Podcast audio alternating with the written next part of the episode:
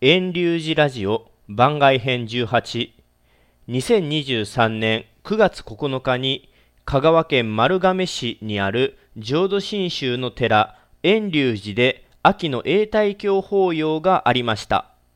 その時の本山布教師の法話音声をこれから流します。布教師は香川県高松市の妙楽寺川田慈慶氏です。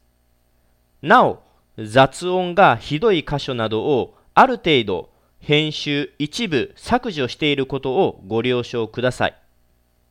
それでは、遠流寺秋永代教法要の本山布教師のご法話をお聞きくださいませ。ナマンダプツナマンダナマンダプツナマンダナマンダ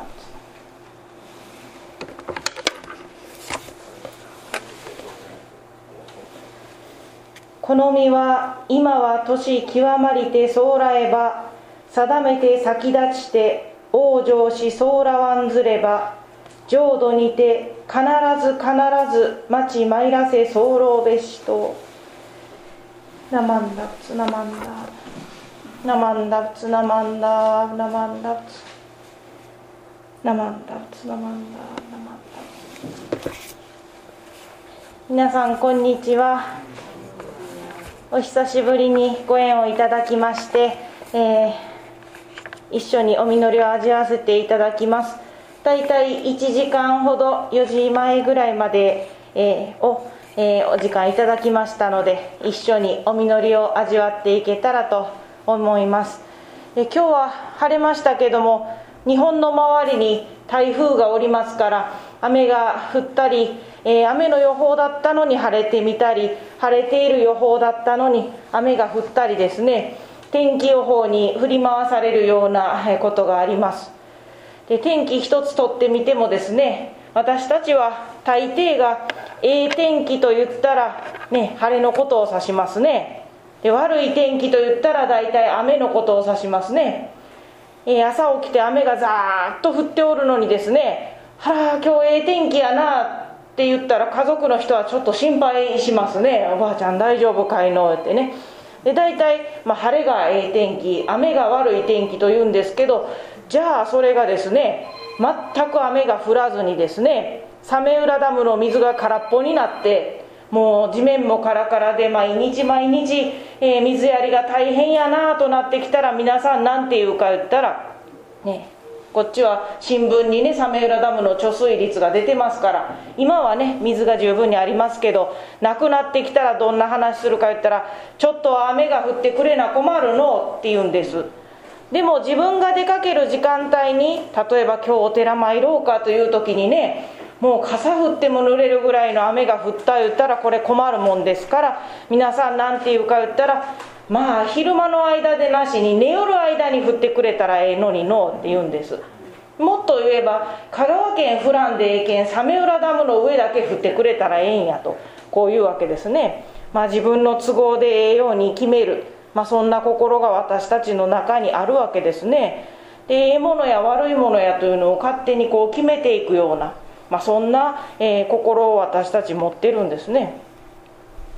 でコロナの時代になりましたから皆さんもねコロナという病気がこの世に蔓延するより前と今となってはね生活が大きく変わった方もおられるかと思います。今までは気兼ねなく会えておった人たちとなかなか顔を合わせることができなくなってねお子さんやお孫さん県外におられる方なんかはねちょっと会うのも気を使う。病院にちょっと入院するとなったら退院するまでお会いすることがなかなか難しい。そんな時代になりました、えー、2020年からコロナがね、えー、大体2月ぐらいですかね。私2020年の2月には北海道に、えー、ごめんなさい本山の出薬布教で鹿児島の方に参らせて、えー、いただいております。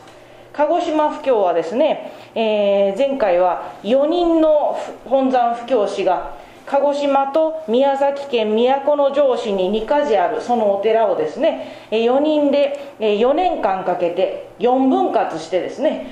順番にこう地域を分けて回っていって4年間で、ま4人の布教師が全エリアを全地域をお参りするという、まあ、そういう行事でありました。その最終の年が2020年だったんです。で私どもね鹿児島4年目最終年で私はちょうど指宿というところが私の担当の地域でありました。指宿にはですね砂風呂という有名なお風呂がありまして熱い砂の中にですね穴を掘ってえ体を入れてですねその上に砂をかけてくれる、まあ、そういった砂風呂が有名でえー、私が行きましたお寺さんがですね「いや先生せっかく指宿に来たんですから、えー、毎年ね、えー、来てもらう先生には指宿では砂風呂を楽しんでもらってますから」まあまあお仕事の、時間もありますからね。朝一番の一番空いとる時間帯にね朝風呂で予約を入れてますから連れて行ってあげるから入ってくださいって言ってくださって。私もお風呂が嫌いな方じゃないんでねああ嬉しいな楽しみやなと思って行ったんです。そしたら鹿児島に着いてしばらくするとですね、えー、まあ、コロナという病気が流行っていると。最初は中国の辺りでどうのこうのと言っておったのがですね日本にも、えー、豪華客船のねえダイヤモンド・プリンセス号というね船の中で、え感染した人たちの中に日本人もいるという、まあ、ニュースがちょうど私が鹿児島にいる時に流れてきましてその船が鹿児島港にも寄ったんだということを言われてですねまあ、鹿児島県内では外国人の観光客は一切もう規制がかかってですね観光地に入れなくなりました。で私が行ってその予約を入れていただいていた日の、まあ、2日ぐらい前から外国人の受け入れを中止しましたもんですからそこのお風呂はほとんど今外国の人がねお客さんとして観光客でね中国の方や韓国の方、えー、台湾の方外国の方がほとんどだったそうでね、えー、もうガラガラやったんです。私行きましたらね7人ぐらいの人が私を砂に埋めてくれるんですね、ま、怖いなと思いながらですね誰もいない貸し切りのところで7人ぐらいの人にスコップで砂をかけられながらね砂風呂に入った記憶があります。その2020年の2月頃帰ってきてから、まあ、コロナが日本の方にも感染者がいるということが、えー、増えだしてですねバーッと一気に広まって、まあ、学校はしばらく休校になってみたりねいろんなことがあって、まあ、2020年は大きく変化があった年でした。で毎年ですねその年の終わりに大体12月頃ですねその年1年の漢字というのが発表されるのを皆さんご存知です。ねあのテレビなんか見ておりましたら清水寺の、えー、舞台のところで貫主さんが大きな筆でねその年1年の漢字をお書きになって発表されます。あれは京都にあるね日本漢字能力検定協会というところがですね大体10月頃から全国の皆さんに今年1年どんな年でしたか一文字漢字を送ってくださいってね応募しましてねそしてそれに募集をしましてそれを皆さんが応募してくださって12月12日これ漢字の日と制定されてるそうです。1年に一文字でも漢字を覚えてほしいという願いを込めて12月12日漢字の日の前後にですね毎年発表する。ね、さあ去年何の字でした？何の字でした？覚えてます？戦争の戦という字だったんですね。戦という字、えー、毎年その字が発表されてそのホームページを見ましたら大体1位から10位ぐらいまでね発表されるんですけどさあその2020年というねコロナがこの日本にも入ってきた年えー、どんな漢字が選ばれたかって言ったらね、えー、第1位がですね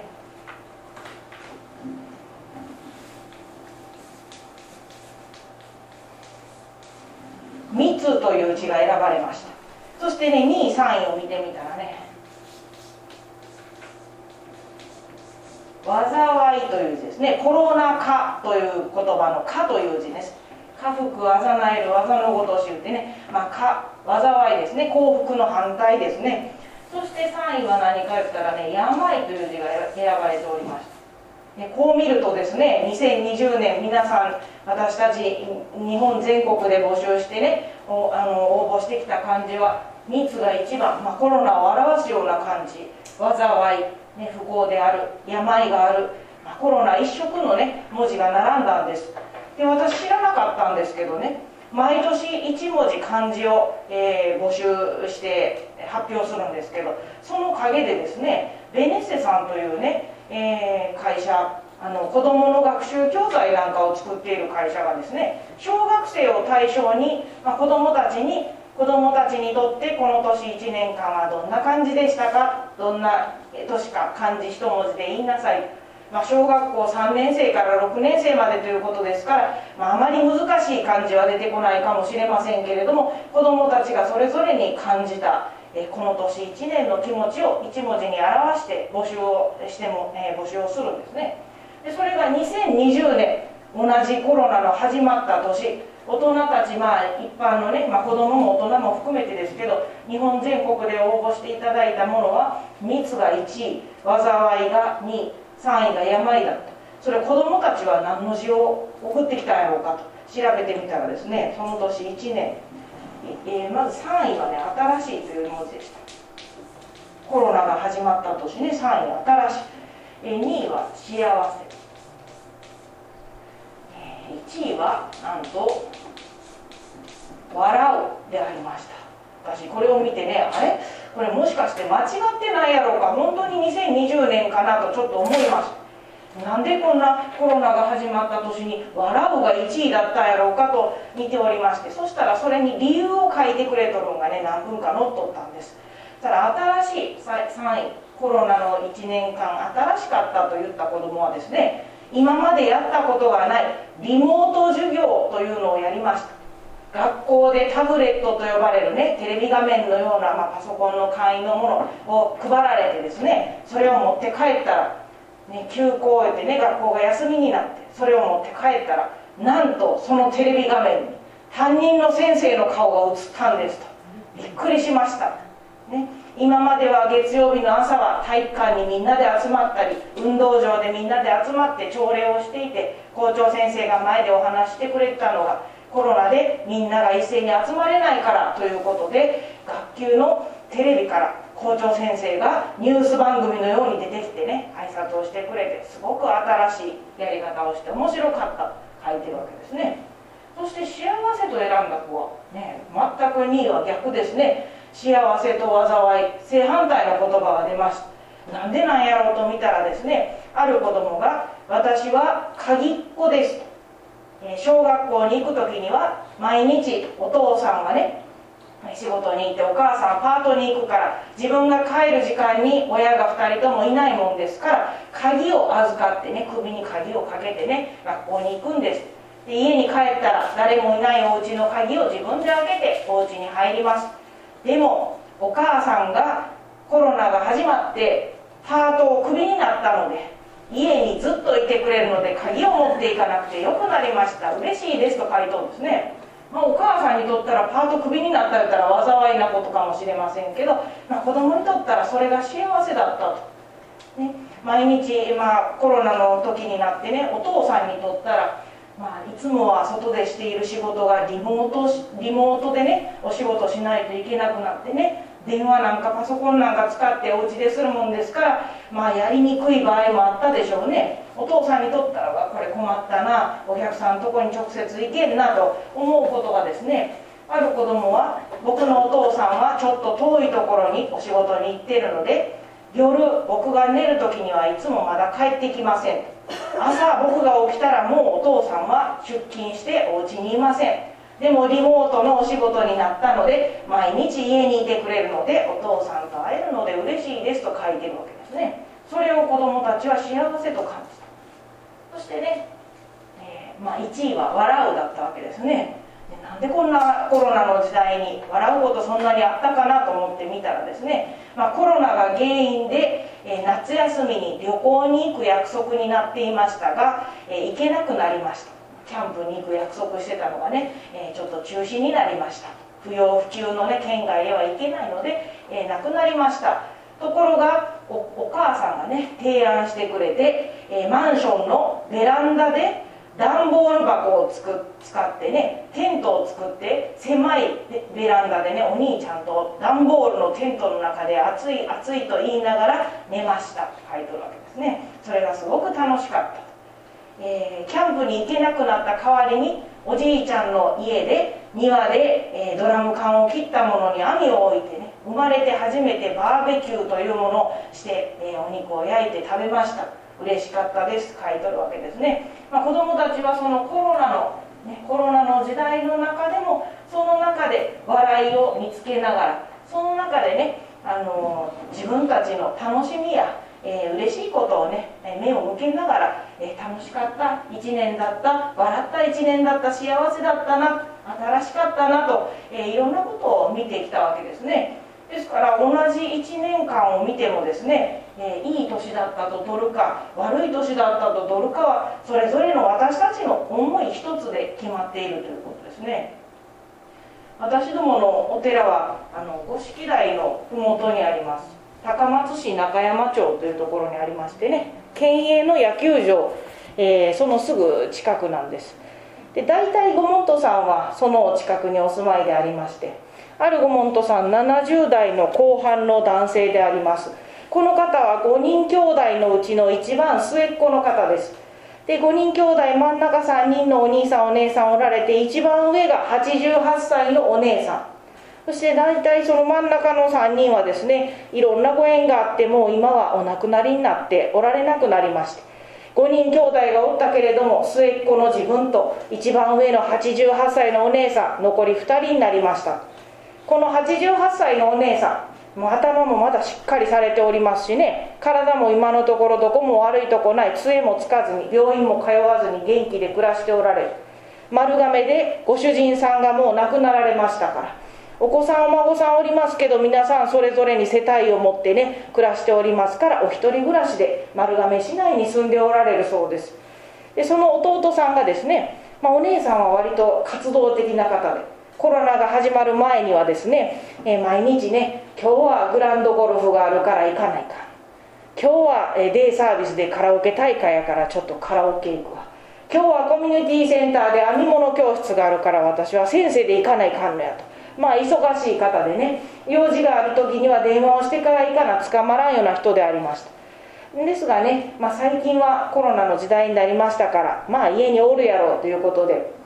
安心しておりましたけれどもまあ、お姉さんも88歳ですから、えー、だんだん心配なことも増えてきましてね。この前話を聞いておりましたら夕ご飯の支度しようと思ってお米洗ってねとぎ汁をちょっと、えー、置いといて庭で野菜を育てとるもんですからせっかくやからこのお米のとぎ汁は野菜にかけてやろうと置いてボウルに入れてですねあそうやな。野菜にかけようと思ったけど今から味噌汁炊くけんな。水をこうお鍋に入れて、えー、湯を沸かしながら行ったらちょうど帰ってきたら沸いとるわと思って、えー、火をかけてでこう庭に巻きに行ったんです。巻きに行ったら荒草がようけ生えてと思って一生懸命抜いとるうちにですね帰ってきた頃には鍋が真っ黒焦げでえらい黒い煙が出とるなうちやと思ってびっくりしたなんてことを聞きましたらね、お姉さんもちょっと心配やからたまには顔見に行かないかん。ということで西の方に用事があるたびにお姉さんの顔を見に行きよったんです。でいつもは連絡をするんですけどある時ちょっと急に西の方に行く用事ができたもんですからたまには突然訪ねて行ってね喜ばしてやろうかなと。いつも行ったら喜んでくれるもんですからね喜ばしてやろうと思って内緒で行ったんです。でもまあ時計を見るとね、えお昼時でしたからなあどっか行っとっても昼ご飯食べに帰ってきとん違うかなと思いながら出かけていきますピンポーンとお姉さんの家に着いて鳴らしましたらね誰も出てこないんです。いつもならピンポン鳴らしたら「はいはい開いとるよ」って声がするんですけどその声もしない。おかしいな聞こえんかったんやろうかと思って引き戸を開けようとしたら玄関の引き戸鍵がかかっとんです。あらやっぱり留守やったか電話してきた方がよかったかな。あでも昼時やからもしかしたらお昼ご飯食べてちょっと眠たいから横になろう。寝てしもたらいかんから鍵かけとこうかなって鍵かけとんかいのと思ってね、えー、勝手口があったな。ひょっと勝手口は開いてないやろうかと、えー、玄関先の横に細道があってですね、えー、その細道の奥に勝手口がついておりますからそこをとテクテクと歩いて勝手口に向かっております。勝手口のとこがパッと開いてですね。40ぐらいの男の子がパッと出てきました。あ孫が来とったんかなと思って買うように見たら見たこともないような男の人なんです。しかも手にはねお姉さんを温泉旅行に連れて行く時に持っていくボストンバッグをよう見たことあるボストンバッグを持ってね片手に持何やら中に物詰めながら出てきたんです。それでハッと思い出したんですね。そういえばちょっと前に姉さんの家に来た時にこたつの上にチラシがあったなと。そのチラシは警察の方が配ってくれたチラシで空き巣被害に注意をしましょうって書いとったと。大体皆さん空き巣言ったらね、まあ、空き巣とからの巣と書くわけですから皆さんが留守の間に泥棒が入ることをこれ一般的に空き巣と言います。でも今の空き巣は違いますよと書いとんです。高齢の方を狙って特にお耳の遠い方を狙ってご在宅時に泥棒が入りますと、ね、例えば今でしたら暑いからね昼間の間はねもう同じ部屋に集まって一室だけちょっとクーラーかけてねお昼ご飯食べる時はテレビもつけてねそして夫婦でおしゃべりしながら食器の音がカチャカチャカチャテレビも大きな音で、ワイドショーなんかかけてしてたらですねその時にそーっとね玄関ピンポンって鳴らしたりトントントンってやられたら分かるかもしれんけどそろっと開けて入ってきたらね気がつかないんだそうですね。でそろっと入って2階上がって寝室やなんやね引き出しや物色して、えー、貴金属を取ってですねまたそーっときれいに戻してですねそのまま玄関を通って出ていくんだそうです。そしたらまさかねあのぐちゃぐちゃにされとるわけでもない綺麗な状態にされとるわけでずっと家におった言ったらまさか泥棒が入っとるなんて思わんもんですから被害に気づくのが非常に遅くなる。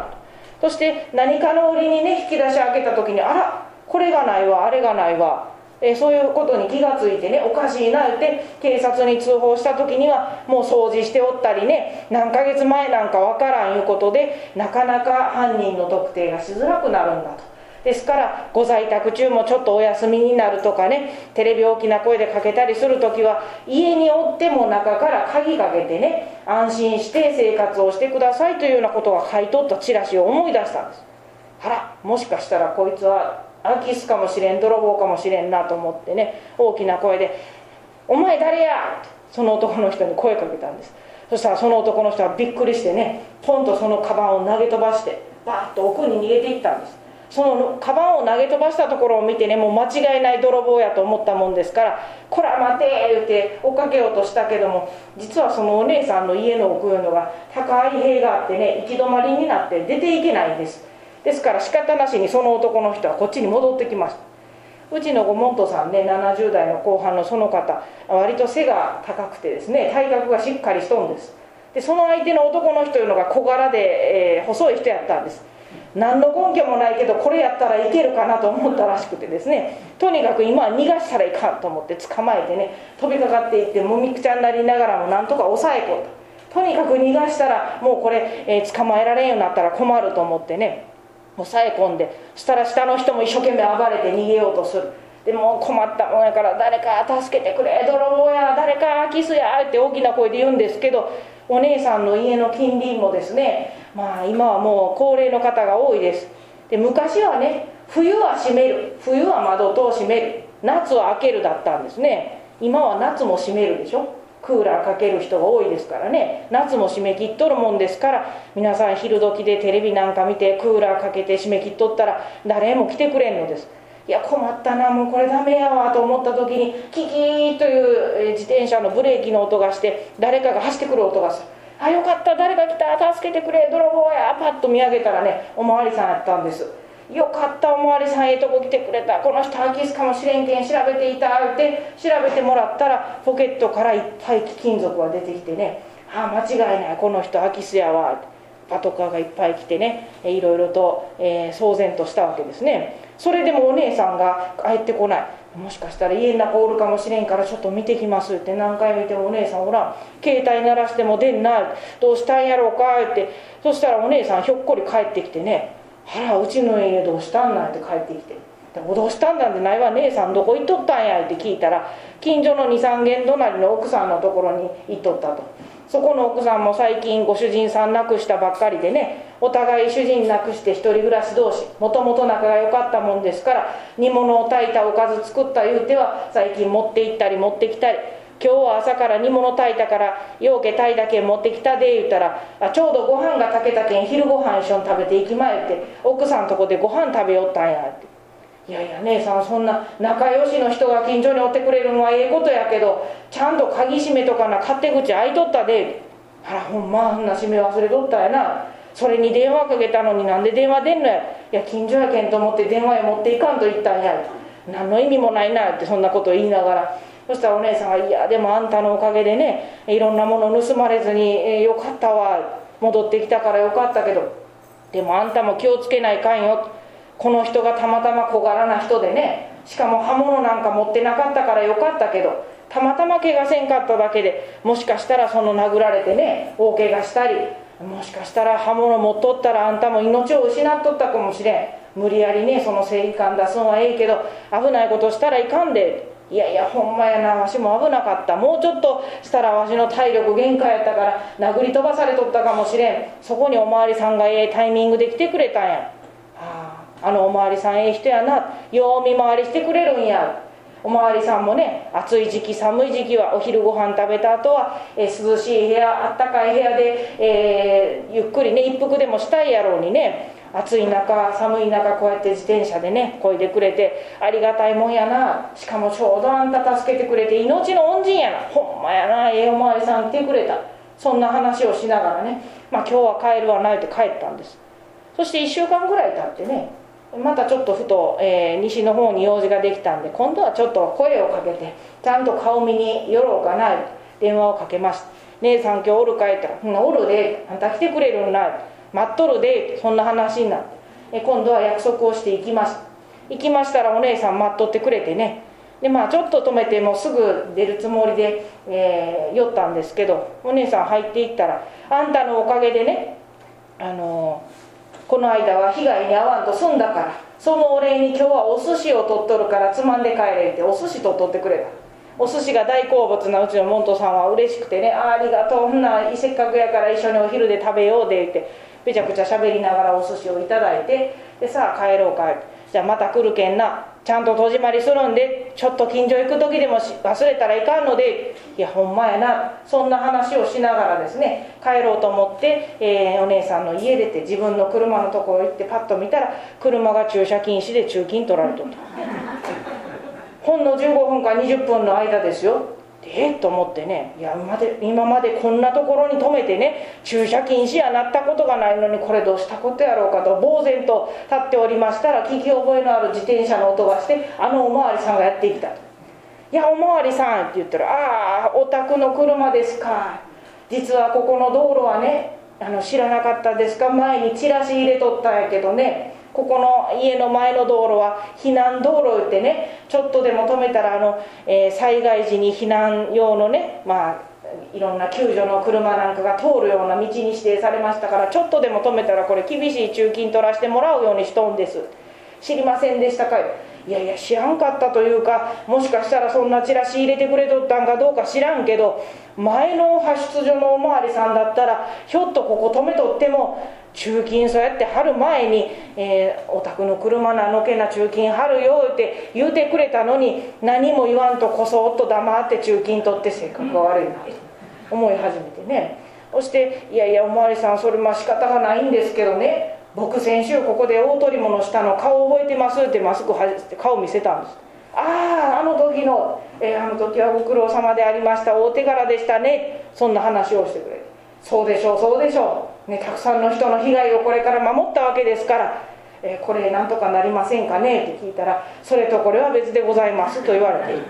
そう思ったらね先週命の恩人やと思っとった人がだんだん腹が立ってきてね。昼飯食ったら派出所でのんびり茶でもすすっときゃええもんをうろちょろしやがってと腹が立ったと、まあ、こんなことを言うわけですね。1週間前に命の恩人だった人が自分の中金取られた言ったらはあ腹が立つ性格が悪いいらんことしやがってと思うのが私たちだということをね教えていただいたわけですね。物は取りようと言いますけどもね天気一つ取ってみても誰か一人取ってみてもですね自分の都合のええ時がええ天気だったりええ人だったり。これ何か言ったら天気がええわけでもない。人がええわけでもない、ね、自分の都合がええか悪いかなんです、ね、そういう私たち。自分を基準に持っとる。でもじゃあ自分の基準がね正しいかということですよ、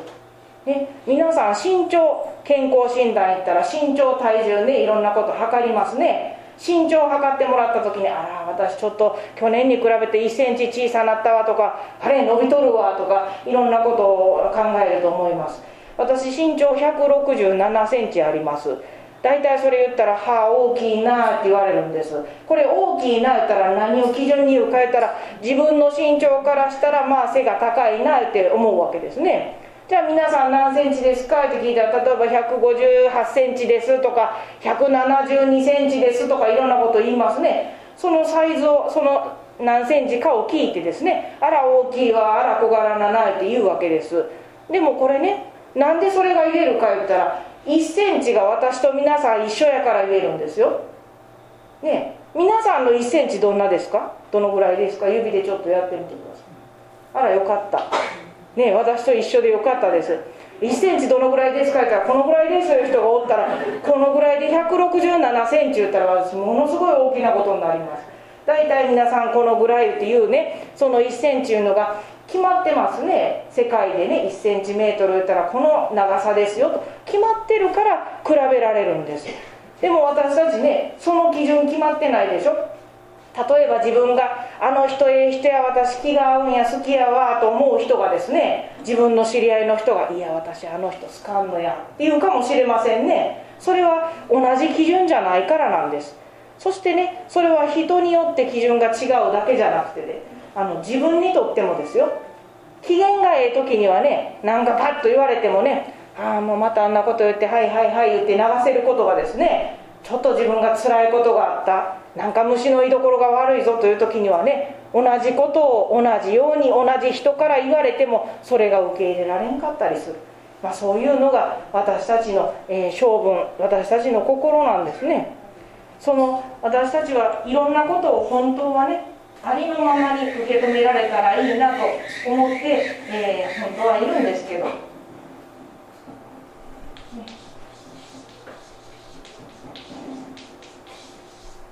ありのままっていうのはどういうことか言ったらそのまんまのことですからええことはええこととして悪いことは悪いこととして受け止めるということですよ。自分の人生の中にええことがあってもそれもあそれも私の人生や嬉しいな楽しいな。悪いことがあってもまあ辛いな苦しいなでもこれも私の人生やな。これが本当のありのままなんです。でも私たちありのままでいたいと願いながら実際にしてるのは似ているような言葉で全く違うことです。何か言ったらね。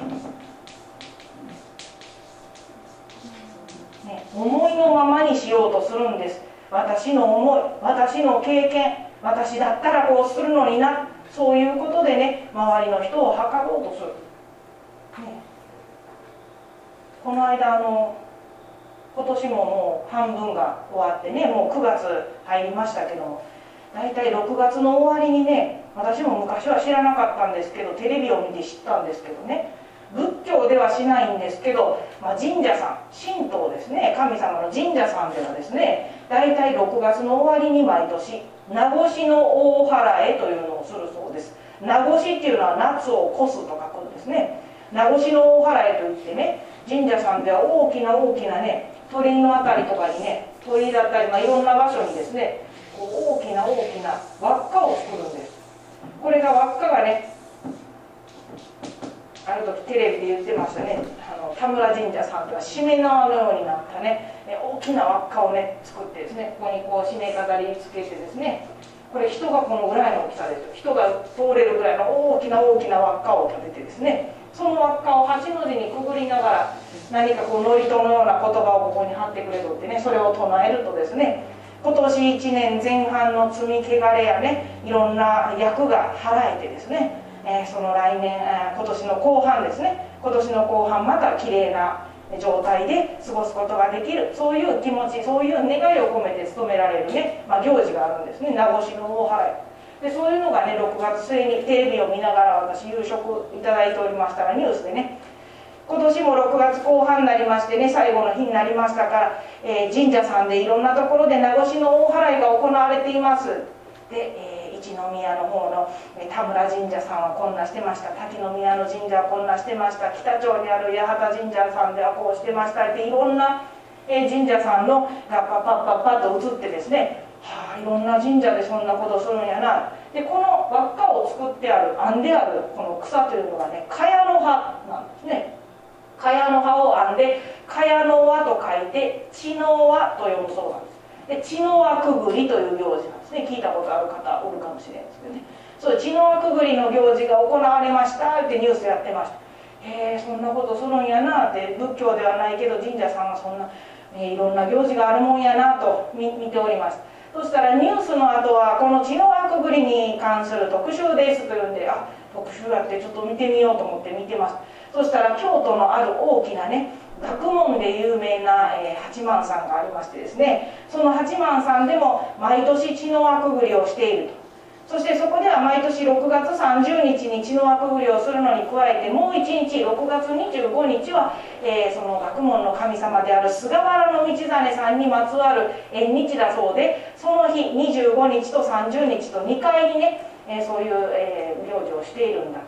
ということなんですね。でこの血の輪もいろんな血の輪があってその田村神社さんみたいにこう締めのようにギュッと編んだものもあればそこの編んだものにですねこうふさふさと生のね青々とした緑の茅の葉っぱをこう刺してねふさふさふさふさとしたふさふさとした血の輪もいろいろあってその八幡さんではそのふさふさとした血の輪をね年2回立てるんです。朝に立ててね夕方撤去して。また30日になったら朝に立てて夕方撤去して。そういうことをするんだと。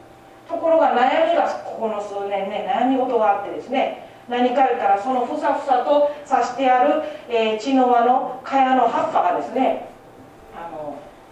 抜いていかれるんですね。朝はふさふさっといっぱい青々とした葉っぱがあるのに夕方になったら抜かれてツルツルの輪っかになってしまう。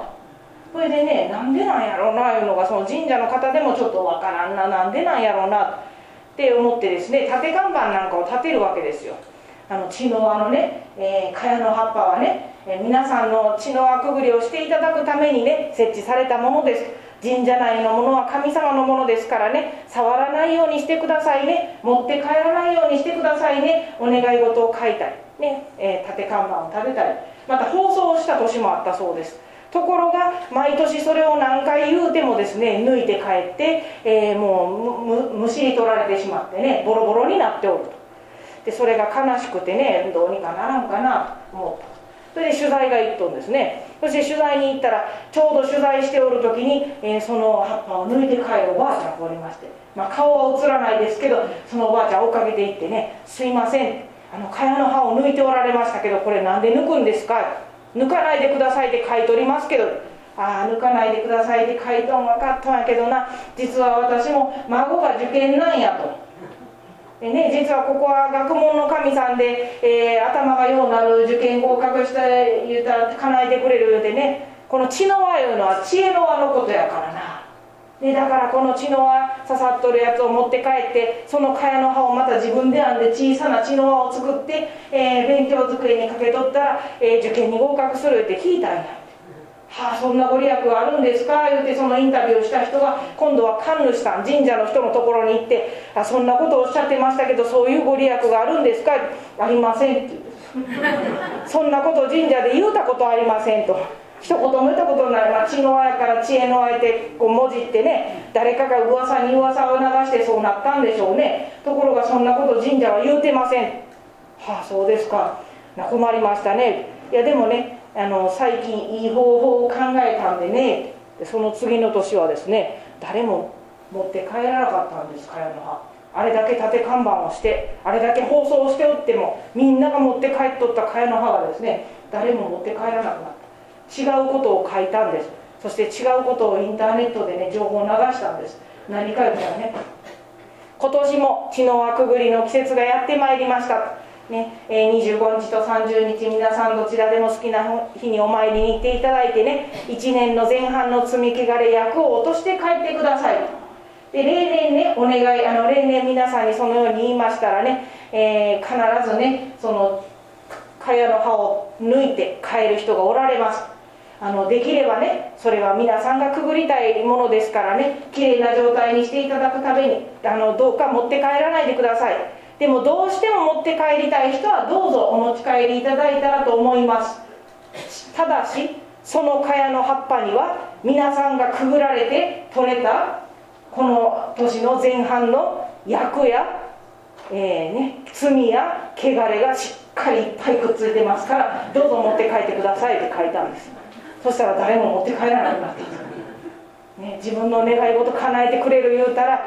約束ルール守って守らんでも持って帰らん持って帰るのにね自分に罪がかぶってくる言うたらいりませんっていうのが私たちですからまあそういうね私の願い私の思いのままでね何でもええや悪いを決めるわけですね。そういうのが私たちです。でもね阿弥陀さんという仏さんはねどんな仏さんか言ったら知恵の仏様です。知恵の仏様。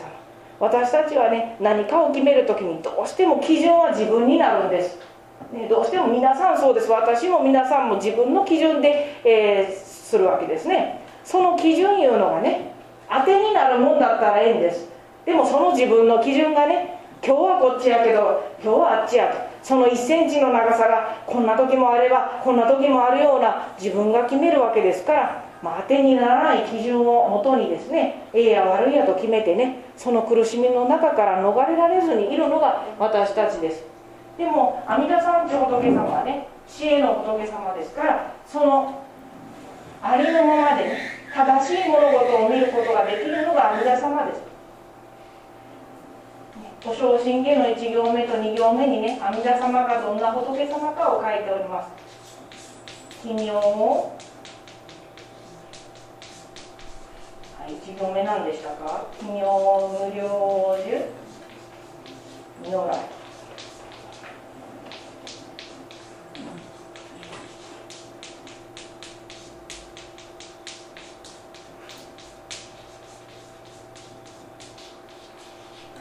南無不可思議語これがね1行目2行目ですね。ここで区切ります。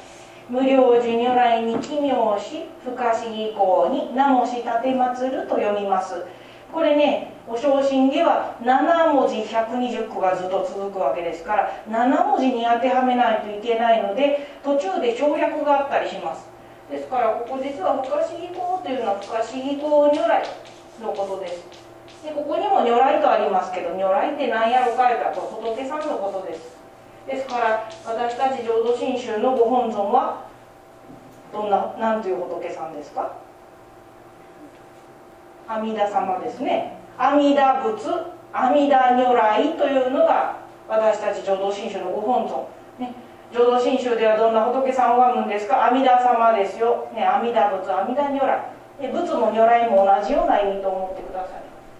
い、ね、でこれ話しましたらですねあのあるご門徒さんの男性の方がお寺でお話していると質問です。手を挙げました、ね、お寺さん質問なんですけどうち浄土真宗ですよね。浄土真宗のご本尊は阿弥陀仏阿弥陀如来ですよね。なのに、ね、浄土真宗で大事にお勤めしておるこのお正信下の1行目と2行目に阿弥陀仏じゃない仏様の名前が2つも出てくるんですか？このお昇進でというのは、え、親鸞上人のお言葉をね、えー、お止めのしやすい形にあの親鸞上人の思いをまとめられたものがねこれお昇進でというものです、えー、その親鸞上人の思いがまとめられたお昇進下がですねなんで1行目2行目にね阿弥陀さんじゃない知らない名前の仏さんが2つも上がっとんやと。まあええ質問されるなと思います。そりゃそうですねびっくりしますね。でもこれね簡単なことなんです。これ実はどちらも阿弥陀様の名前なんです。皆さんもね名字があったり下の名前があったりまあね周りの人から呼ばれるあだ名ニックネームがあったりするわけですね。私も名前は川田慈恵という名前です。で川田さんと呼ばれても私のことですし慈恵さんと呼ばれても私のことですし私21歳になる息子がおりますけど息子は私のことをおかんって呼びますからおかんって呼ばれても私のことですしね、慈恵という名前はこれお坊さんのになった時につけていただいたねあの私の曽祖母川田千恵子という教師でしたけどもその曽祖母が私に慈恵という名前をくれましたけどもその名前はイエバちゃんからもらった法名といってね僧侶としての名前ですけどおぎゃと生まれた時に両親がつけてくれた名前がありますね。これ名前は私あの藤恵子さんの恵子です。ね、川田恵子というのが私の本名です。ですから恵子ちゃんって呼ばれても私のことなんです、ね、この恵子いう名前がね小さい頃小学校ぐらいの時に嫌で嫌で仕方なかったんです。なんでか言ったらねあの小学校1年生の時に、えー、宿題があってね自分の名前をどういう意味でつけてくれたか聞いてきなさいって言われたんです。で帰ってね家帰ってねお母さんがおりましたからね「お母さん私なんで稽古いう名前つけてくれたん?」って聞いたんです。宿題書かないかんからね。そしたらうちの母がさっと目をそらしてね「ちょっとお父さんに聞いて」って言ったんです。変だなと思いましてね。父が法要から帰ってきたんで「お父さん私なんで稽古いう名前なん?」て聞いたらお父さんがさ顔をそらしてね「いやごめん」って言ったんです。なんでって聞いたら私生まれる時にですね母親のお腹の中におる時にうちの父親は私兄がおりましてねうちの父親は男の子が2人欲しいって次の子も絶対男やなって言うとったんです。で母はねいやどうかそれだけは分からんけんなほんなら楽しみにするために性別聞かんとこか言ってねあ性別を聞かんかったんです、まあ、今はねすぐ教えてくれるようですけどうちの母はねもう聞きませんって聞かんかったんです。そしたらねお腹大きくなってきてね周りのみんなからお腹大きいからこれ男の子やないって言われるようになって。しかも私がお腹の中で大暴れするもんですからまあ元気な男の子やって言われて。父も間違いないこれは男やってほんならうちの兄ちゃんの弟の名前考えない考えなんやかんやで男の名前はいっぱい考えとったんです。でも女の子は欲しないから女の子の名前はわし考えんぞって言いながらもまあねおってですね。そして私が生まれる日私生まれる日にちょっと母親が時間かかりましてですね夜から病院に行っとったけど生まれたのは朝の6時半ぐらいです。そしたら父親を待っておったけれどもくたびれて高松の日赤のロビーで、えー、ベンチのところでグースが寝てしまっとったんです。そしたら看護師さんが私が生まれた時に慌てて行ってね「お父さん色の白い女の子が生まれました。お待たせしました。女の子はよかったね」言ったら父親ははーっと起きてねあらもうこんな時間か仕事行かないか。え女の子？あら大丈夫ですか？あ大丈夫です。はい。あの女の子やっていうのを聞いたらですねあらもうこんな時間か仕事行かないか。女の子か。女の子やったらわしいらんから言って顔見んと帰ったんですで看護師さんが怒ってね私の母に伝えたら母がちょっとびっくりしてね家に電話かけたんですあんた顔も見んと帰るってひどいなってなんでそんなことする？この子名前考えてくれたんなって聞いたらうん名前は一応考えたんや。昨日なって。稽古稽古読みなってあ本当？ほんな稽古でええやうちの母の知り合いでねこの名前の恵子さんいう人がおってですねその方がたまたま彩色兼備な、えー、素敵な女性やったからまあ恵子言ったらええ名前やんって母はそのままつけたんです。で数日後父にね落ち着いた時に「なんで稽古にしたん?」って聞いた時にびっくりしたって言うんですね。いやもう女の名前はわしは思いつかんかってな。こいつが生まれる予定日が11月11日やからやって言ったんですわかります？1111で生まれる子供やから稽古でええがって。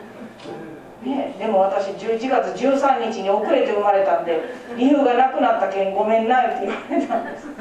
それ書いていってね大受けしましたね 授業で。ですからねまあその名前がね嫌やなと思った時期があったんですけどまあ全然脱線しましたね、まあ、稽古と呼ばれても私のことですしねどんなふうに呼ばれても阿弥陀様阿弥陀様の働きを表すお名前が無量寿仏無量寿如来。これも阿弥陀様のことです。不可思議好物不可思議好如来。これも阿弥陀様のことです。どんな働きを表すか言ったらねここに「十」とありますね。これ長寿という言葉があるように命を表す言葉です。そしてここに光とあります。光という字はねお経の中にも小信玄の中にもね出てくる感じですね。これはね知恵を表します。知恵というのはただただ頭が良くてね大学に入れるよとそういうんじゃなくてですね本当のことを正しく見るという目を持っているということですね。私たちは自分の都合で自分の感情で自分の思いでこれはええとかこれは悪いとかコロコロ変わるんです。1センチの長さがその時その時によって変わるようなメモリでね物事を測るわけです。ところが阿弥陀様はそうじゃない。自分の思いを超えたところ自分の感情を超えたところで、えー、正しく物事を見ていく。その眼を教えてくれる。これが阿弥陀様の知恵なんだその阿弥陀様の知恵は不可思議である。不可思議思い私の思いとか私の言葉なんかでは表すことが不可能なそんな知恵をお持ちの、え、尊い知恵をお持ちの仏様が阿弥陀様である。ですからね皆さん法事なんかでお子さんお孫さんひ孫さんと一緒にお参りされた時におじいちゃんおばあちゃんお父さんお母さん何万打仏ってよるけどあの阿弥陀さんってどんな仏さんなんて聞かれた時に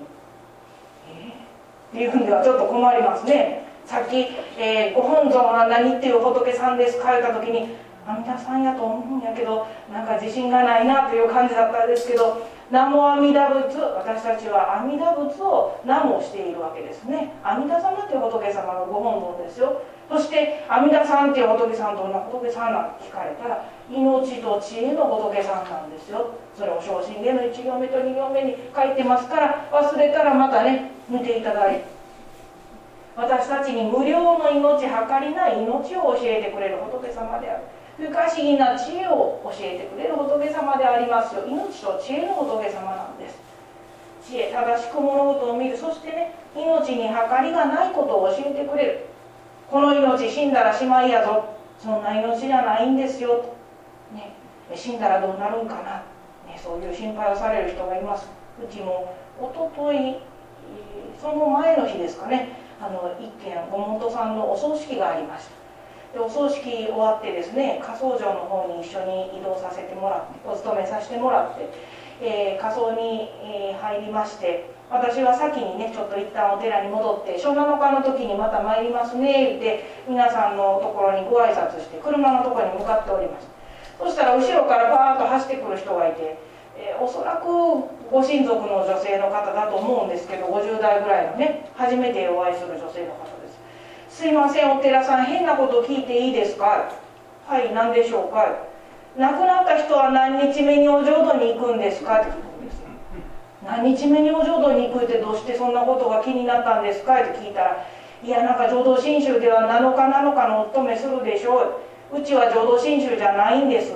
あそうですか。7日7日のお勤め浄土真宗もするんでしょ？じゃあその7日7日して四十九日に法事があるけん今度は四十九日の法事に来ようと思うんですけどその四十九日までの間亡くなった人はどこにおるんですかって聞いてきたんですね。これ皆さんどこにおるんですか？亡くなった人は。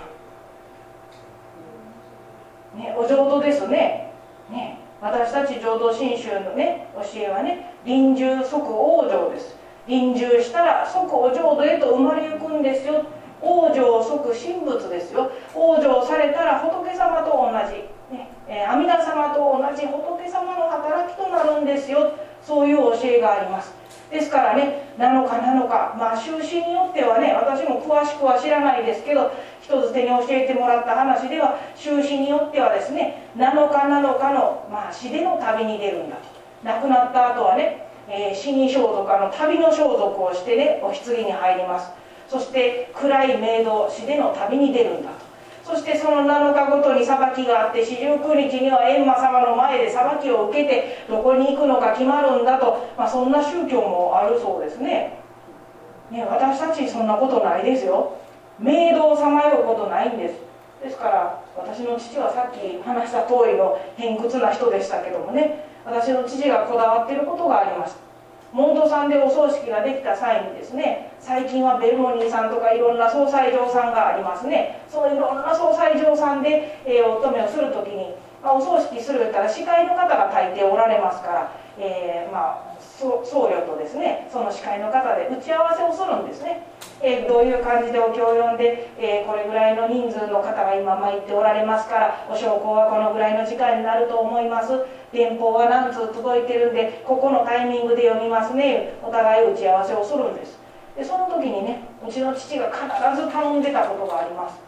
電報が皆さんねお葬式届きますね。朝電というやつですね。届きましたら、まあ、もちろん皆さんもね朝電打った打ったことがある方もおられると思います。自分でね文章を考えてねお書きになることができるんです。でもね最初の文と最後の文なんかはこう定型文で決められた文があってね、まあ、添えの言葉を別途つけてそして送るわけですね。その添えの言葉に多いのがですね何々様のご冥福をお祈りいたしますという言葉。これよく NHK なんかでどなたか亡くなった時にね私今でも覚えてますけどもコロナで志村けんさんが亡くなった時にねそのニュースで放送された時にですね志村けんさんのご冥福をお祈りいたしますとそのね、えー、お悔やみの言葉を述べられるアナウンサーの声を聞いたことがあります。ですからまあ日本語としては亡くなった方に対するお悔やみの言葉という意味で使われますから間違いはないんです。それダメなことはないんですよ。でも厳密に浄土真宗の意味で言うと浄土真宗の方は冥福を祈られなくてもいいんです。なんでか言ったらこれ冥福の冥というのは暗いという字です、ね、暗いという字です。暗い道を死での旅歩いていく人にはねその道がご安全であるようにと願われるわけですね。ところが私たち臨終即往生です。もう亡くなった人は間違いなく阿弥陀様の浄土へ安心して生まれゆくわけですから暗い道その暗いと言ってもですよ。日が暮れてきて暗いけんちょっと電気消そう電気つけようか。そういう暗さじゃないんです。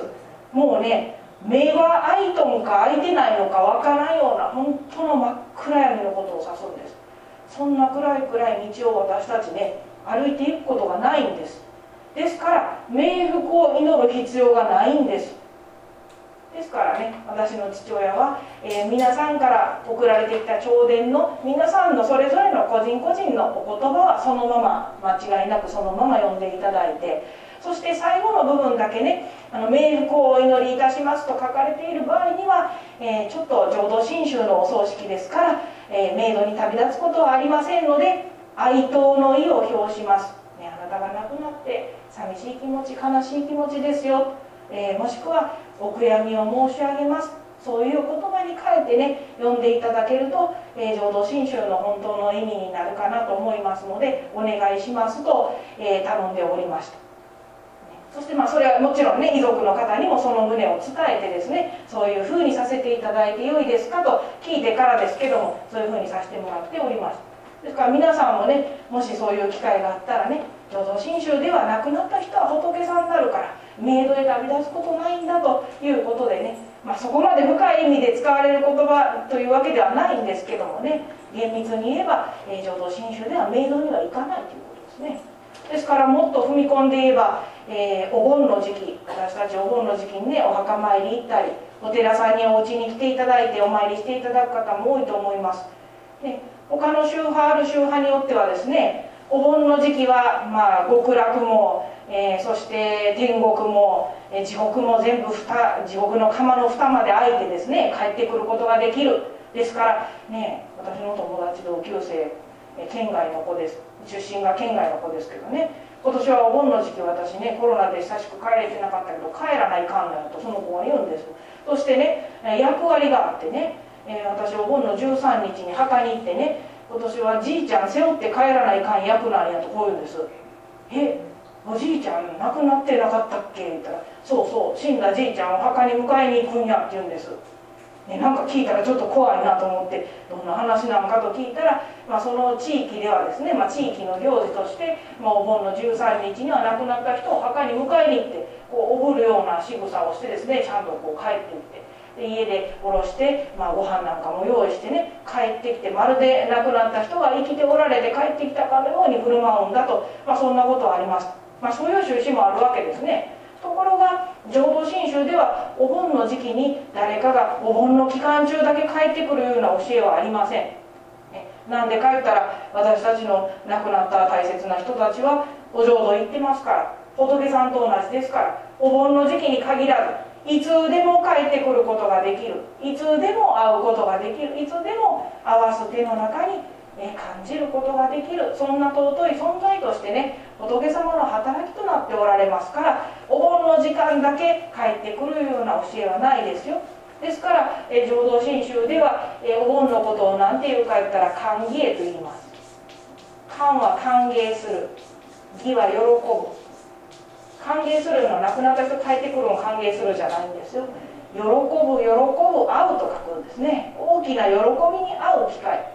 ね、お盆の時期にですねみんなが集まって亡くなった人をご縁としてねああ元気でおったか、ね、毎日しっかり暑いけど大変やけどみんな頑張って生きとるかい。声を掛け合って亡くなった人の死をご縁としてね味わわせていただく、えー、会である集まりであると。喜ぶ会なんですね。亡くなった人のおかげでこうしてみんな命があってねこうやって命が受け継がれていくんだという命の喜びに出会うそんな会がね浄土真宗の本当の意味の、えー、お盆の意味であります。ですから真宗では亡くなった人のためだけにするお務めは一切ありません。永代供養をつけるのもですね、えー、そして法事をするのもなんならお葬式もですね亡くなった人のためにお経をあげるという考えは一切ありません、ね、亡くなった人は仏さんになってますから仏さんにお経をあげたところでですよ、ね、あの仏さんにお経をあげるためにお勤めしよるわけじゃないんですね。お経は何か言ったらね、えー、お釈迦様の言葉をこれまとめたものです。お釈迦様の言葉をまとめたもののみお経と呼べます。ですからさっき出てきたお正信下これお経ですか？お経じゃないですか。言ったらお経じゃないんです。なんでか言ったらお釈迦様の言葉じゃないからです。これ親鸞上人の思い教えの言葉、えー、思いを、えー、お勤めのしやすい形にまとめられたものでありますからお経とは種類が違うんですね。お経はお釈迦様の言葉をまとめたもの。お釈迦様はどんな教えを説かれたか言ったら生きとし生ける者が救われていく。生きてる人が救われる教えを説いたんです。死んだ人のために呼んでくださいねって残したもんじゃないんです。でもね今お経をあげる言ったら死んだ人にあげるでしょ。ね生きとってね今日私家帰ってねお母さんが昼寝小路券ってその横でお経をあげたらお母さん多分怒られると思いますよ、ね、イメージとしたらね亡くなった人のためにあげるもんがお経やというふうに思われます。それなんでか言ったらねお葬式で読むからですよでもね本当の意味探っていったらね亡くなった人のためにするんでな亡くなった人はご縁をくださってそして法事やお正月やいろんなご縁で私たち今集まらせてもらってね。そしてそこで命について考えさせてもらう。私の命について味わわせてもらう。そういうご縁をいただくのがね法事であったりお盆であったりする。命について教えてくださる仏様です。もう最後あと10分15分ぐらいなのでね。ちょっと私の個人的な話を最後にさせてもらってね終わろうかなと思います。さっき話に出たですね私の父親は、えー、私が今年、えー、昭和53年生まれですから、ね、大体それ言ったら一生懸命計算されるんですけどもう今昭和が過ぎて平成が過ぎて令和が来ておりますから昭和でいうとちょっと計算が難しいね。1978年ですから、えー、2023から1978を引いていただいて私今年45になる年です、ね、そして今まだ誕生日が来てないので44歳11月13日キムタクと同じ誕生日に、ね、45になります。あの私が生まれる年にですねそれこそその、えー、私が生まれる、え直前ですねあのお腹におる時にですね母のお腹におる時に父親は倒れましてですね心臓にペースメーカーという機械を入れました。ですから44年間機械をずっと入れたままね生きてきたわけですね。そして10年前ぐらいに、まあ、急に容体が良くななく良くないということでねペースメーカーだけではいかんので、えー、今度は除細動器といってね何かその心臓の痙攣が起きた時にねその痙攣を止めるような電気ショックを与えるような機械をもう一つ入れました、えー、心臓に機械を2つ入れた状態で生きていきました。で23年前からね私の父はお酒をいただかない人でしたけども、えー、腎臓や肝臓がもう薬をたくさん飲んできましたからその薬の影響で腎臓肝臓の機能が急激に落ちてですね、まあ、腹水がたまるようになります。非常にたくさんたまるようになって8リットル9リットルたまってね、まあ、困ったもんで、えー、抜いていくんですけど抜いたらね腹水も栄養が入っとるもんですから栄養失調でガリガリに痩せていくんです。仕方がないのでその抜いた腹水をろ過してまあ、透析のね血液でする透析を腹水でやるんですね。で透析したものをまた戻しているのを月に2回ぐらい入院してねそんなことをしながらお腹大きなお腹を抱えながら頑張っておったんですけど。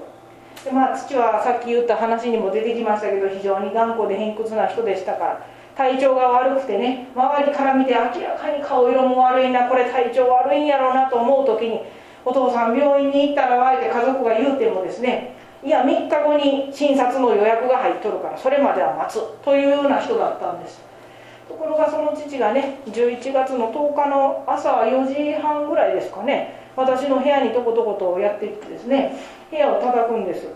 で私そんな時間でしたからひょっと本当のどなたか亡くなったんかなと思って飛び起きてね「えどなたが亡くなったんや」って聞いたら「いや違う。ちょっと具合が悪いから病院に車で乗せて行ってくれ」と。救急車呼ぶには朝早いから迷惑かけたらいかんけん。日赤に電話入れたら来てくれ言うからお前乗せてってくれ。って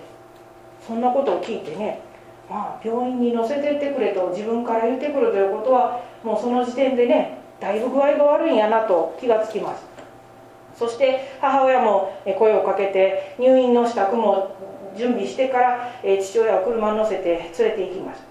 着いたらねきっとひょっとしたらもう歩けんかなと思いましたから母親にねあの車椅子持ってきてあげてって言うたんですけど着いた時にはもう意識がなくてですね後ろの座席でぐったりしております。そして、え、病院の人に言ったらストレッチャーってね寝たまま運んでくれるものを持ってきてくれてそこに父を乗せてですね運ばれていきました。調べてみたらもう上の血圧が50を切っておってですねもういつ死んでもおかしないというような状態でありましたで話を聞きました肝臓ももう完全に機能はしていない。腎臓も腎不全を起こしている。でもね透析をするわけにもその腎臓の手術をするにも血圧が低すぎるのと心臓の負担値がとても大きすぎるのでもう何の処置をしても命が危ないので病院としては出せる手がないんだというんですね。ただただ点滴をしながら、えー、状況が落ち着くのを待つしかない。早かったら年内、まあ、持って春先までそのもう内臓の機能が止まっていくのを待つしかないんですと言われました。まあ私も母も具合が悪いと言ってもいつも何度も帰ってきてねうちの父は自分で言う武勇伝というのがありましてね門徒さんが亡くなってお葬式ができた言ってね ICU からお葬式行って ICU に戻ったことがある。それをね門徒さんの前でも武勇伝だとか言って言ってたような人でしたから。まあ今回も具合悪いと言ってもまた戻ってくるやろうと思っていましたけれども病院の先生の感じからそんなわけにもいかんのだなということを感じました。私と母は一旦お寺に戻りながらねもう一度入院したらコロナの時期ですからなかなか面会もできませんから病院の先生に家族の人は心してそのつもりでお父さんとご主人さんと接してくださいと言われ帰りの車の中母と無言で、えー、車に乗っておりました。そしたらたまたまラジオでね流れてきたのが、まあ、言葉を紹介するようなコーナーがパッと流れてきてどんな言葉か言ったら、えー、皆さんもよく知っている、言葉が言われたんですね。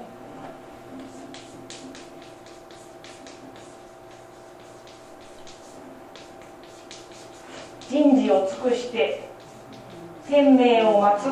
ね、こういう言葉が紹介されてます。人事を尽くすですから自分たちにできることを精一杯やってもう精一杯やった後には後悔はないんだと。もうあとは天に任す神仏に任す上に任してね。もうあとは後悔ない。そういう生き方をね人事を尽くして天命を待つと言うんですと。それを母と顔を見合わせてね。ああそうやな。私も母もね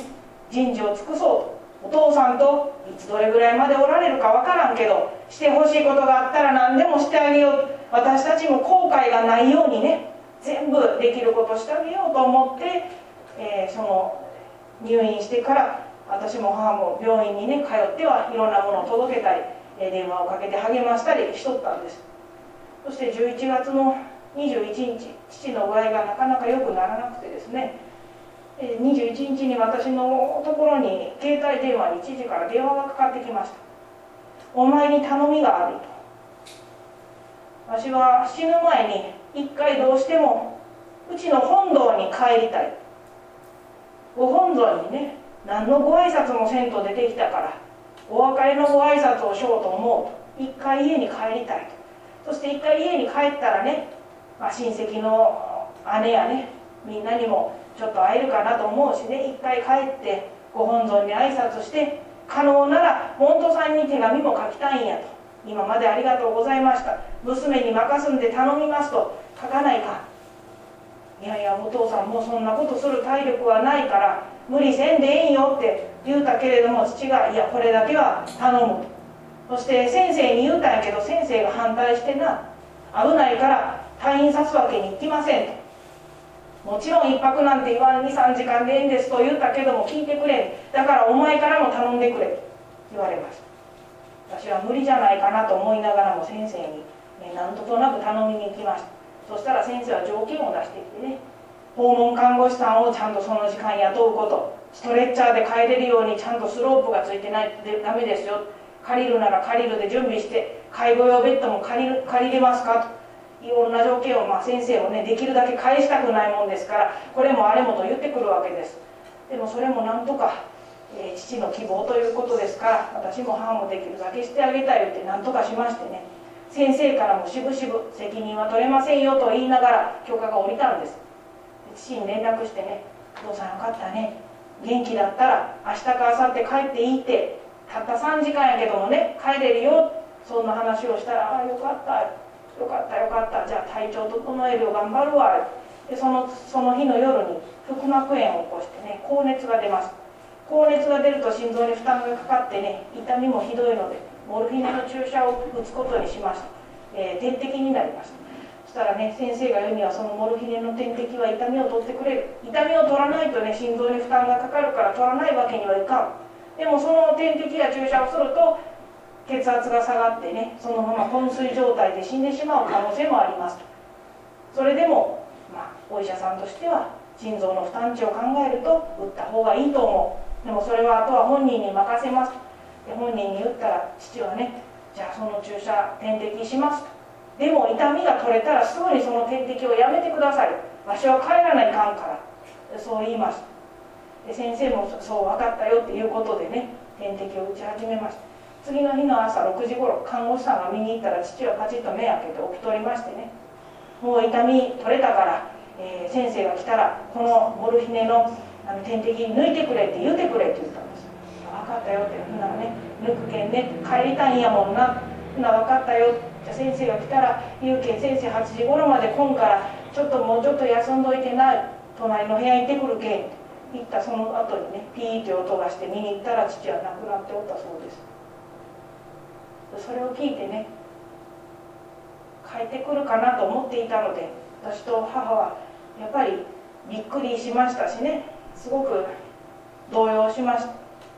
でも動揺してもですね一番最初にしなければいけなかったのは私がこれから住職を任されることに頼まれておりましたからね父のお葬式を出すのが一番の初めの役割でありました。私は不況に出させていただくことが多いものですから葬式も法事も参らせていただくことはありましたけれども何でも父に聞いてね最後わからんかったらあお父さんに聞こうとどこかでいつも思っておりました「はよお前も全部自分で覚えてやらないかんぞ」と言われながらもお父さんがおるんやけん聞いたらええわといつまでも甘えてねそんなことをしておりました。父のお葬式を出すのにもですね恥ずかしながらわからないことがいっぱいでねわからないことがあるとねあお父さんに聞こうって思うんです。でお父さんに聞こうって思ってはねあもうお父さんいなかったなって思うんです。でなんとかお葬式が終わってお葬式が終わってその1週間後が私ね本山で、えー、本校がお勤めになってですね私本校で御堂説教にもいただいておりました。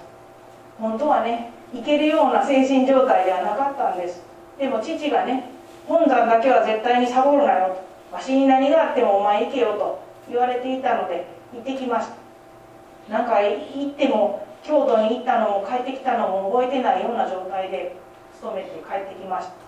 そして帰ってきてすぐにですねお香勤めの時期になっておりましたからうちのお寺ではお香勤めは全部の門徒さんのところに参らせていただいて門徒会費をお預かりしながらお顔を見ていくのがうちのお寺の行事でありましたから全ての門徒さんのところに連絡をしていかなければなりませんでした。でもすごく怖いと思ったんです。父が亡くなって後悔がないように努めてきたつもりでおりましたけれど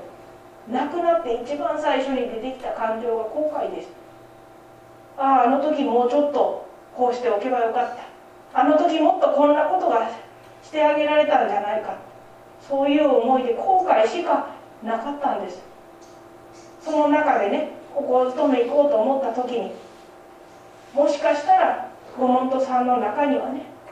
お父さんでなしであんたで本当に大丈夫か？まだ若いのに住職なんかできるんかとかね。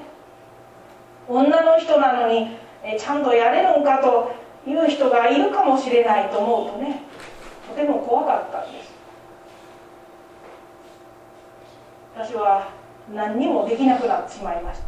電話もしなければいけないのにお香勤めの予定が全く立たない状態でした。その時にね先輩のお寺さんがお悔やみに来てくれて私はそのことを正直に言いました。後悔しかない。自分は情けなくてね父のように父の後をちゃんとやりたいと思うけども何一つできる自信がないんです。あの時もっとこうしとったらよかったああしとったらよかった。人事を尽くしても尽くしても尽くしきれない後悔ばっかり残りました。となかなか阿弥陀さんに任せるような思いになれませんとそう言ったらですね先輩が清沢万氏という方の言葉をね私に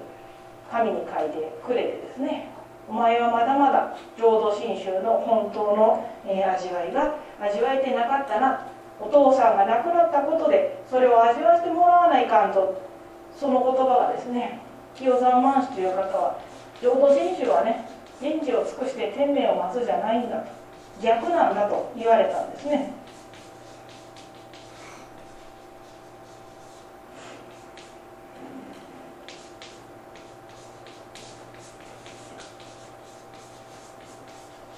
天命にえごめんなさい。天命に休んじて人事を尽くすというのが浄土真宗やと。人事を尽くすが先に来るんじゃない。天命に休んじて阿弥陀さんのお慈悲の中で私にできることをやるんだ。私にできることをやってやってやり尽くそうと思ってもね人事なんて尽くせること限りがあるんです。私がどんなに父親と変わってあげたい助けてあげたいと思ってもねどんなに漏れないようにしようと思ってもその手をすり抜けていくかのようにね命を終えていくわけです。その中でね人事を尽くしてその中で自分にできることをやってできんかったことあとは皆さんお願いしますのお助けの念仏じゃないんだ。そうじゃなくてね私が情けなくてね父のようにはできないけれども涙が流れて何にも手につかない日があるけれどもそういう私を全部全部全部知った上でね抱き留めてくれる阿弥陀様がおってその阿弥陀様に抱かれた私がその抱かれた腕の中でやれることを精一杯やっていく。これがね浄土真宗の味わいぞとその先輩が言ってくれました。ああそうなのかと思いながらまだ心の中にストンと来ないままねお香勤めを一軒一軒参らせていただきました。毎日行くたびに怖いななんか反対されんやろうか思いながら行きました。中には初めてお会いするご門徒の方もね3分の1ぐらいおられました。ところがですね一軒一軒回っていって全ての門徒さんもありましたけどもどの一軒もですね私に対して不安な言葉を口にする人はいませんでした。全てのご門徒さんは100%同じことを皆さん言われました。何言ったか言ったらねお父さんから頼まれてるから。住職から聞いとるよ。わしに何かあったら娘がやります。あいつは最初頼りないかもしれないけれども心を込めてちゃんとやる子ですからどうか皆さん助けてやってくださいと頭を下げて一軒一軒回っておったと聞きまし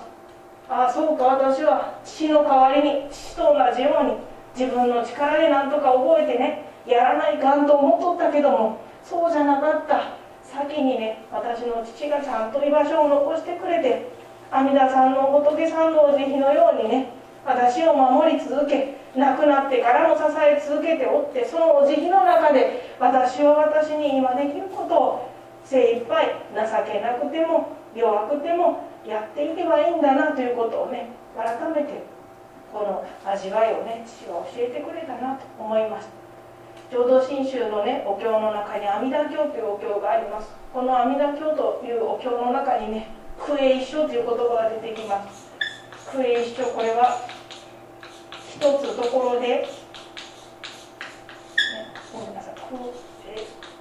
生一つところで共に会う。また会えますよという教えなんです。この身この命。別れた後ね大切な人を失ったら寂しいですね。声が聞けなくなる。体に触れな触れられなくなる。目の前に大切な人がいなくなる。その悲しみはとても大きくて苦しいもんです。でももう一つ悲しいのがねその悲しみや苦しみを抱えたまま私この命生きていかないかんことです。その寂しい思いを抱えた命の中でねクエ一緒私たち今は会えなくなったけれどもまたこの御子の命を得た後にはお浄土で必ず会えるからね。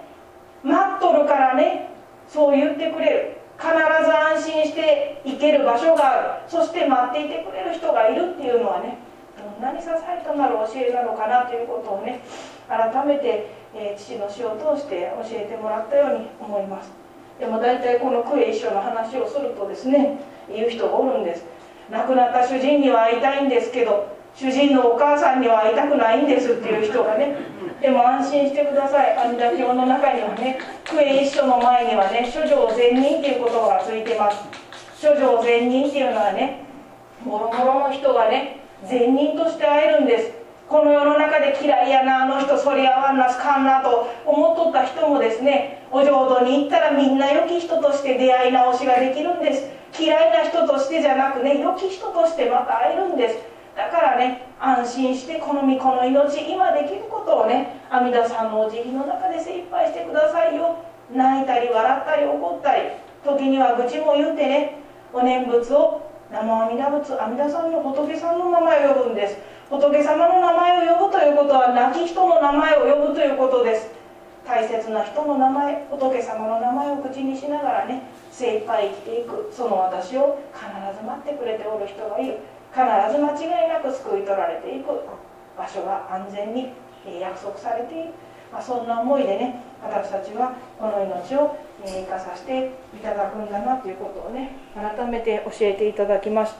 まあ、永代教法要というのは永代に教えをつないでいく。亡くなった人を忍びながら私たちが今生きている命を喜んでいくそんな法要であります。また、その日までね精一杯生きていくから亡くなった人に安心してよ。泣く日もあるし怒る日もあるけどちゃんと精一杯自分の命生きていくからね。お浄土で待っとってね。えそう言えるようなね命を一人一人が頂いていくことが嬉しいご縁につながるように思います。え最後に両手を合わせていただいて生阿弥陀仏を念仏して、えー、終わりたいと思います。生阿弥陀仏生阿弥陀仏生阿弥陀仏生阿弥陀仏生阿弥陀仏那么